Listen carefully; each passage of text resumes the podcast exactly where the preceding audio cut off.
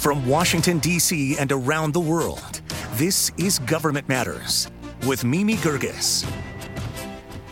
This is Government Matters, the only show covering the latest news, trends, and topics that matter to the business of government. I'm Mimi Geerges. Federal employees have fewer than 75 days to get vaccinated. The White House says it will require all federal workers to receive the COVID 19 vaccine. A new executive order calls it essential for government employees to protect themselves and avoid the spread of the virus. President Biden also signed a second order that includes federal contractors. A forthcoming sustainability plan from the Biden administration will examine disclosures of greenhouse gas emissions from suppliers and policies to mitigate climate related financial risks. The plan is the result of an executive order President Biden signed in May. That order directed the Federal Acquisition Regulatory Council to require large federal suppliers to publicly disclose greenhouse gas emissions and climate related financial risk. The order re- also required setting science based reduction targets. One out of every three women in the Air Force or Space Force report experiencing sexual harassment during their military career, according to those who responded to an Inspector General survey. The investigation is part of the Air Force's research into race and gender inequality in its ranks. The IG's first report, released last year, looked at racial disparities and focused on African American service members. Conclusions are based on more than 100,000 survey responses from airmen and guardians and follow up discussion sessions.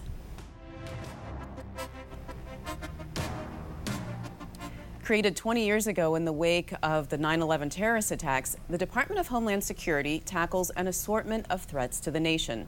Ellen Gilmer, a senior reporter at Bloomberg Government, asked this question of the current and former DHS leaders Are we safer now? Ellen, welcome to the program. Thanks for having me. So, you talked to um, Secretaries Chertoff, Napolitano, um, Johnson, Wolf, and Mayorkas. What were what, was there a common theme as to what they said to you? The big question we had was uh, this this broad are we safer after 9/11? And the response we kept getting was yes, in some ways, no, in other ways. You know, yes, we are safer from a broad mass scale terrorist attack, the type of which we saw on 9 11. Uh, aviation security is much safer, intelligence sharing, uh, cooperation among agencies is much better.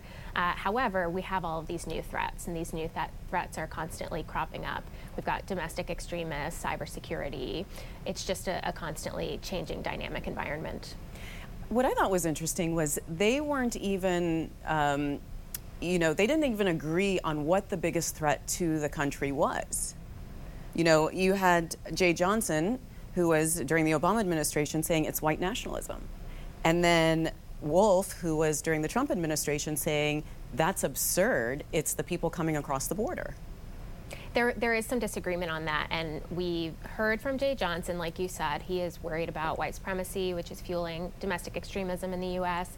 We've heard the same thing from Secretary Mayorkas, the current Homeland Security Secretary in the Biden administration, that uh, domestic extremism is the deadliest terrorism threat facing the U.S. today. We see that in shootings at churches, synagogues, nightclubs, uh, January 6th uh, attack on the Capitol. And so that's a big priority for the Biden administration. But you're right, there is an agreement on whether that is the primary threat, especially because it is constantly changing. You know, Secretary Chertoff mentioned Afghanistan, and he said that now that terror groups have access to territory, they can train, they can test weapons, they can have labs for biological and chemical weapons. Is DHS prepared for that threat?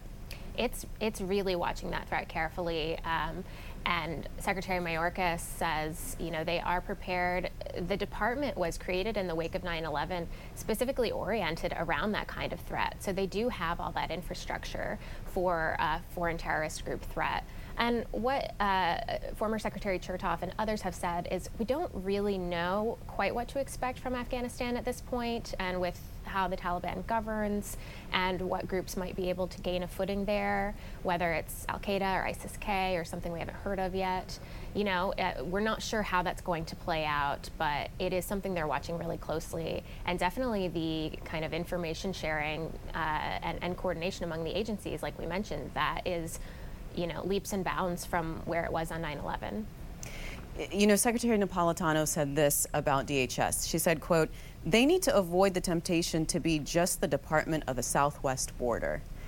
Is immigration and, and the flow coming across the border really taking up a lot of bandwidth for DHS? Definitely. It takes up tons of bandwidth. That you can see it just in uh, the way we cover the agency. It really dominates the headlines because there's just constant action on that front. Um, so, border security and immigration issues, they're always going to be big issues for DHS, but I don't think uh, you know, the leaders of DHS may be expected to become the face of federal immigration policy over the past couple of administrations. Um, so it really has become almost an all consuming uh, uh, area.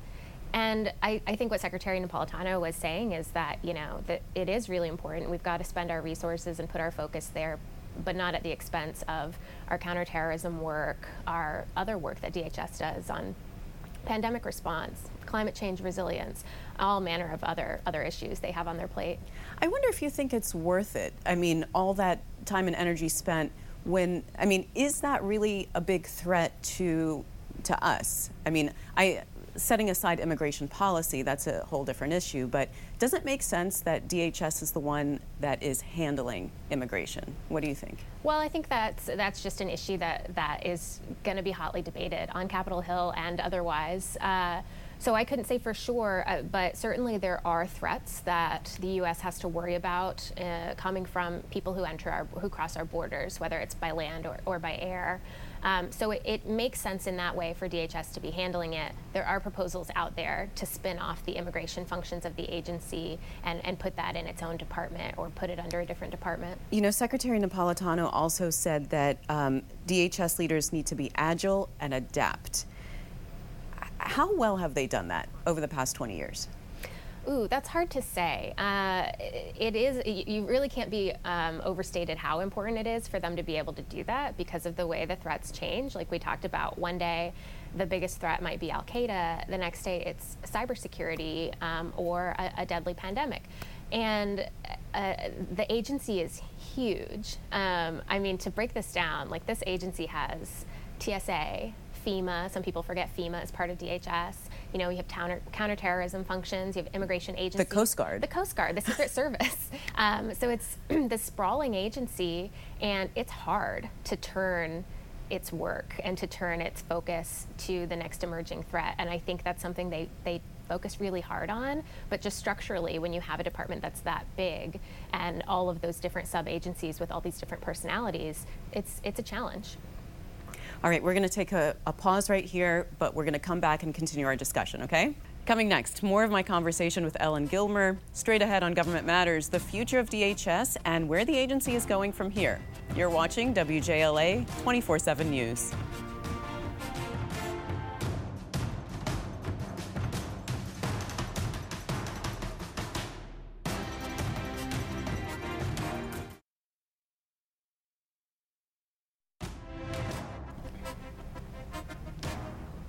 20 years after the 9 11 terrorist attacks, a big question to ask is if we are any safer now than we were then as a result of creating DHS. Asking that question is Ellen Gilmer. She's a senior reporter at Bloomberg Government. She spoke with five current and former DHS leaders about their reflections on the department. Ellen, um, you mentioned this a little bit in our previous um, segment about different kinds of threats. There's now cyber attacks, there's disinformation, um, there could be the breakdown of law and order as a result of a climate catastrophe. Is DHS ready for that? Do they have the resources to handle those kinds of threats?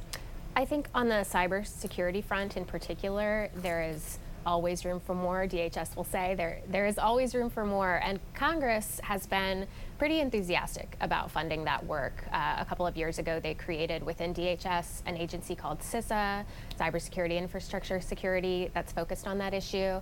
And members of Congress are increasingly, you know, trying to boost CISA's budget and make sure we have enough for that. So on that front, I think you are seeing the department ask for what it needs, and generally Congress is providing the department with what it needs on cybersecurity.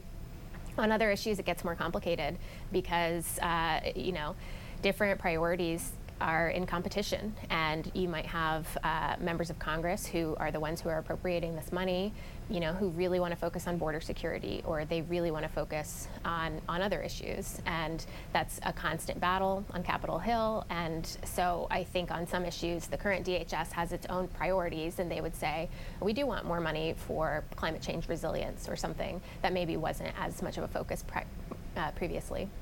I want to ask you about the, the shift from kind of foreign terrorists to domestic terrorists. How did DHS handle that, um, and, and did they do it effectively? Well, it's really interesting because uh, Jeh Johnson, one of the uh, DHS secretaries during the Obama administration, kind of described how it was this evolution from foreign terrorist groups to people in the U.S. who were inspired by foreign terrorist groups. And now the primary concern is uh, domestic extremists who are acting on their own, hateful ideologies um, that, in a lot of cases, are kind of promoted by disinformation and misinformation online. And I think when uh, when the department moved its kind of focus, the, the biggest threat from foreign terrorist groups to those people in the US who were inspired by foreign groups, they tried to uh, kind of put federal law enforcement and other federal resources inside communities. And what it created was a lot of racial and religious profiling, a lot of mistrust between communities and the federal government. So what the Biden administration has said is that instead of that, instead of doing that same approach, uh, for domestic extremism, they're going to try to empower and resource local communities to do that themselves, to kind of, you know, identify and raise a red flag for anybody in their midst who might be moved to violent action. And I think it's a little too soon to tell how that's going to work out. Um, the FBI and DHS released this big uh, plan to combat domestic extremism just a few months ago. So we're kind of in the early stages of seeing how that goes uh, Secretary Johnson said this. He said, if I were king, and I'm not, I would decree a consolidation of all of the federal law enforcement agencies into one department of public safety, modeled after the way they do things in other countries. That's an interesting thought. What, did, what do you think of that? It is interesting, and, and some outside advocates have, have pushed for that as well because a lot of people don't know this, but DHS has more federal law enforcement uh, officers than any other agency, more than the Justice Department. Um, because you think about it, you have like uh, ICE officers are within DHS, um, among many other uh, enforcement officials.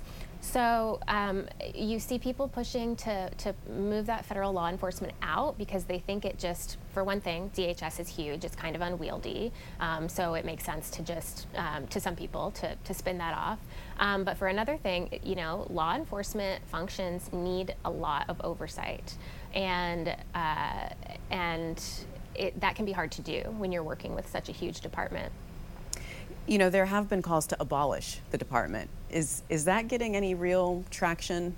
Not during the Biden administration. Um, and, and similarly, calls to abolish ICE are, are not something the Biden administration is entertaining. Uh, certainly, you see that um, from the advocacy community. Uh, on the left, uh, on some of the left, but uh, but that that's not getting any traction right now. Um, I don't hear that from members of Congress for the most part. You sometimes hear abolish ICE, but most people agree that the department as a whole needs to stay intact. So, current DHS Secretary Mayorkas has said that he's open to recommendations to improve DHS. If you had to distill all the advice that you heard from those previous secretaries and offer him advice, what would you tell him? What we heard from the previous secretaries, I think, was to be nimble. That, that's kind of an abstract idea.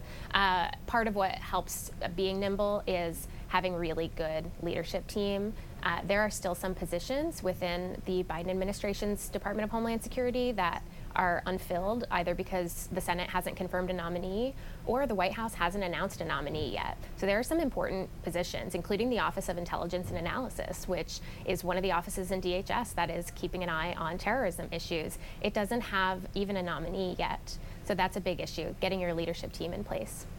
All right. Well, thank you so much, Ellen, for joining us. And maybe in another 20 years, we'll, we'll see how they did. Yeah, we'll see. Thank you. You can find a link to Ellen's article at govmatters.tv slash resources. Coming next, a continuing resolution looks likely for the federal budget. Straight ahead on Government Matters, why both contractors and agencies should start preparing now. You're watching WJLA 24 7 News.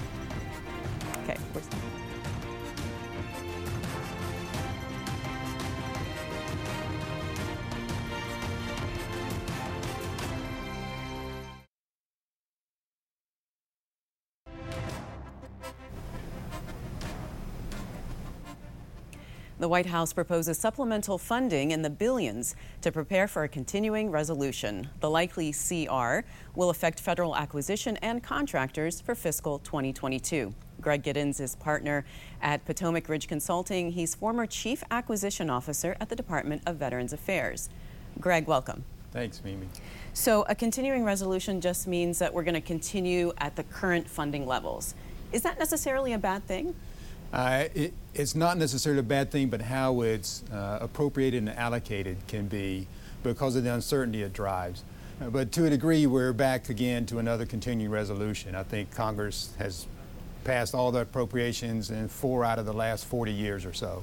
I think the last full one was in the mid 90s when we had Cuba Gooding Jr. talking about show me the money.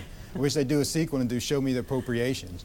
The, the real issue is that uncertainty that pulls leadership and staff away to kind of work on the various options and methods because it's not just funding it last year, it's funding incrementally at last year. Well, tell me a little bit more about that uncertainty and how it affects agencies and contractors. Sure. So if your funding last year was at $100 million, you don't get $100 million in October. You start to get in a portion of that. So maybe you get one twelfth of that or one tenth of that, and that's then allocated through and you're trying to then plan on when does the CR end. And really, as we've seen in the past, you only know how long a CR goes until it's over. And then you can tell how long it's been. So you have contracts in place that you're trying to fund, and you have to start breaking those off into incremental, severable segments so that you can fund those and not have a gap in service for the American public. So, how likely is a government shutdown at this point? I, I think a government shutdown is unlikely, but it's going to be painful before we get there. And that pain is going to cause organizations to have to plan for it. They'll have to dust off their shutdown procedures, everything from what do you do with facility? If you're going to turn the facility off, I mean, actually turn the lights off in the facility, what do you do about people on travel? How do you recall them? How do you think about not just your staff, essential, and who's going to be furloughed? What happens with all the contracts and private industry partners and the role that they have in serving the American public? Which of those contracts can continue? They were previously funded which ones need to be in a facility that's now going to be closed. Maybe one thing I think COVID has taught us, we can kind of decouple location and work. So I think that'll help us some in thinking about what can we do to preserve as much of the mission that we can if we do have a shutdown. So even though a shutdown is really unlikely, because I don't think the White House or Congress wants to go that route, we're wasting all this time preparing for it anyway? Right. It's a fire drill that you have to do because if you're caught short and there's a shutdown and you don't have a plan, it, it goes from bad to worse. Uh, but you're right, in many cases, you're planning and counting on something and preparing for it, uh, hoping it doesn't happen, right? You're planning for the worst, hoping for the best.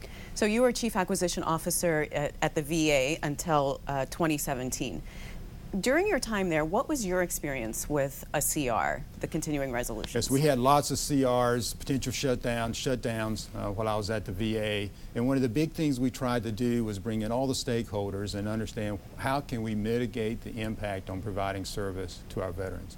And that made us look at things like obligations and expenditures. A lot of times acquisition leaders will just look at obligations, but sometimes you have to look at both obligations and expenditures and you may find expenditures are lagging by many months from obligations, and that gives you some flexibility. You can deobligate some money and then apply that to more pressing needs to cover during the CR or during the shutdown. But you got to be careful doing that. It's got to be the right appropriation. It can't be something uh, unexpired money. You don't want to deobligate that. You can't use it. And you also have to think about Anti-Deficiency Act violations. You don't want to be caught that a big contract action is coming up and you would be ready to award it, and it's kind of on automatic, but now with the CR, you can't award it because you don't have access to your funding, because again, it's an apportioned amount of one-tenth or one-twelfth that you get, not at all at one time. So what do you recommend to contractors then to start doing right now in preparation for all this? Uh, contractors need to be reaching out to their government counterparts and to their contracting office representatives, to their program office leadership, to the procurement leadership, and start that dialogue about how do we best move forward given both a CR and a potential for a shutdown and start to understand those impacts and think what can they do that represents the best in the interest of taxpayers and our citizens, but also represents the equities of the private industry companies that are partnering to deliver on mission. Is there anything agencies can be doing to avoid that end of fiscal year crush that, that always comes up? I mean, we know it's coming up. Right. Is, is there something that they can do to better plan for that? They, they can. They need it. It's a little bit of a strategic approach, though. And you're right. It comes every year. I mean, the calendar is July, August, September. It, uh, all right, every year.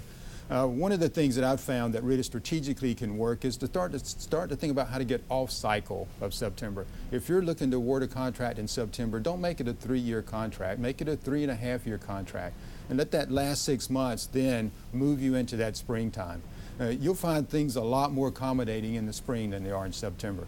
It's a struggle for industry and, and government, but I think thinking through those timing issues to move you away from that. Do a bridge contract, do an extension, two or three months early, two or three months late. Anything to move you out of that chaos would be very helpful.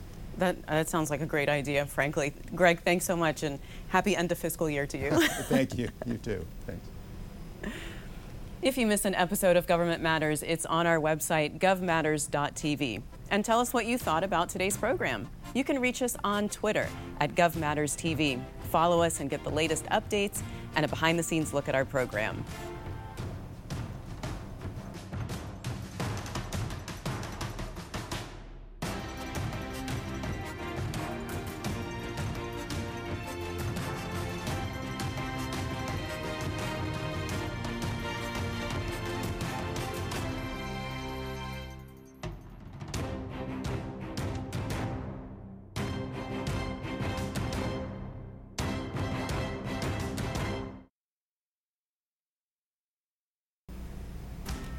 That's the latest from Washington. Join me weeknights at 8 and 11 on WJLA 24/7 News and Sunday mornings at 10:30 on 7 News to stay plugged in on issues that matter to the business of government. Thanks for watching. I'm Mimi Geerges.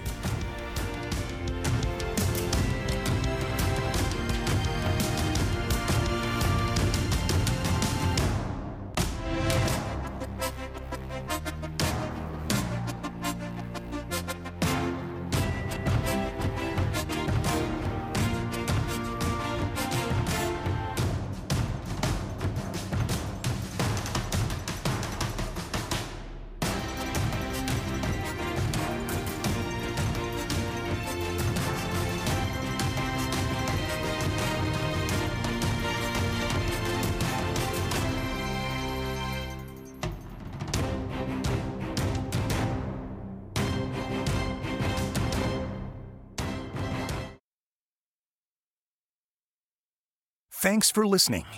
Our daily program is produced by Catherine Roloff and Drew Friedman. Christy Marriott leads our technical crew.